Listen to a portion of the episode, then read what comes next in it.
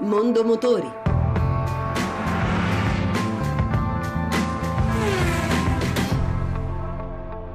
Buon pomeriggio e buon ascolto da Lucia Voltan. Mercedes implementa l'offerta di vetture ad alimentazioni alternative.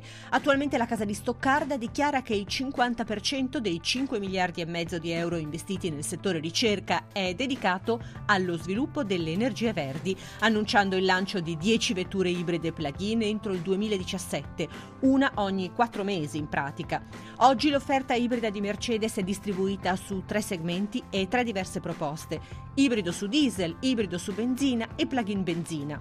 Il diesel ibrido di casa Mercedes si traduce nella tecnologia BlueTech Hybrid, disponibile sulle classi C, E ed S, grazie al motore 4 cilindri diesel abbinato a uno elettrico per una potenza di 204 più 27 cavalli. La tecnologia ibrida della S400 Hybrid sposa un V6 benzina.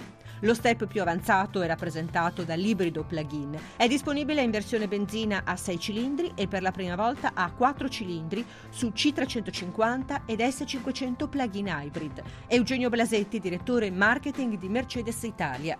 La scelta tecnologica è quella di costruire delle automobili che abbiano una grande potenza ma siano effettivamente molto economiche nella gestione. Facciamo un esempio, noi accoppiamo dei motori 2100 biturbo diesel e due motori 2 litri benzina assieme a dei motori elettrici di 27 o di 82 cavalli. Nel caso della variante plug-in elettrica abbiamo una macchina che sfiora i 300 cavalli ma di cui 82 sono gratis per gli utenti, non pagano il bollo, non pagano il super bollo. La soluzione ibrida viene pensata per percorrenze abbastanza lunghe, mentre per la città c'è l'elettrico. Se noi pensiamo che mediamente noi percorriamo 30 km in città, abbiamo automobili che sono la Smart elettrica che fa circa 150 km con una ricarica e la neonata classe B elettrica che arriva fino a 230 km con una ricarica di energia elettrica. Eh, caratteristiche assolutamente sufficienti per poter essere utilizzate in città senza alcuna preoccupazione e ricaricate in tutte le centraline pubbliche, tre ore di ricarica sono sufficienti per ricaricare pienamente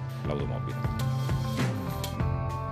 E ora parliamo di sicurezza stradale e di un aspetto molto spesso sottovalutato, l'uso del cellulare mentre si è alla guida. La legge lo vieta espressamente, ma spesso c'è un'errata percezione del rischio effettivo.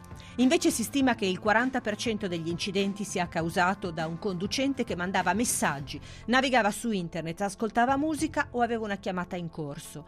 E l'uso degli auricolari non assicura una maggiore concentrazione alla guida perché nasconde qualsiasi rumore o segnale potrebbe venire dalla alla strada.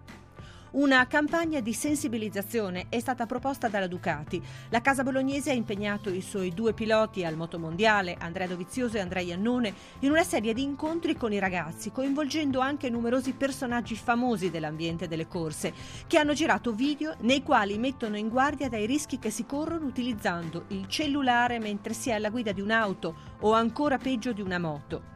Non è un'iniziativa riservata ai soli VIP. Chiunque può condividere un proprio messaggio di adesione alla campagna sui social network, contrassegnandolo con l'hashtag Guardavanti.